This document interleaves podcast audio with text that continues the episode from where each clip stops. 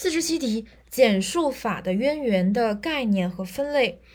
法的渊源在意义上可以分为实质意义上的渊源和形式意义上的渊源。我们这里讨论的是形式意义上的渊源。实质意义上的渊源是指法的真正来源、根源和发展，是法得以产生的一定生产方式下的关键词物质生活条件。所以说，法的实质意义上的渊源是指的是，呃，这个法所产生的。物质生活条件的基础基础，然后法的形式意义上的渊源是指法的创制方式和表现形式，即法的效力渊源。法的效力渊源分为法的正式渊源和法的非正式渊源，其中法的正式渊源也叫做直接渊源或法定渊源。法的正式渊源包括了制定法、习惯法。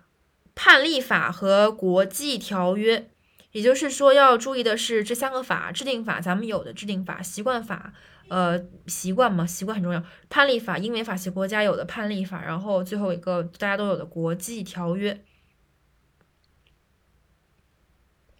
另外还有法的非正式渊源，法的非正式渊源又称为间接渊源。然后这个法的非正式渊源是尚未在正式法律中得到权威性的明文体现。如正义标准、理性原则、公共政策、习惯、学说、判例、宗教规则、法律学说、道德原则等等。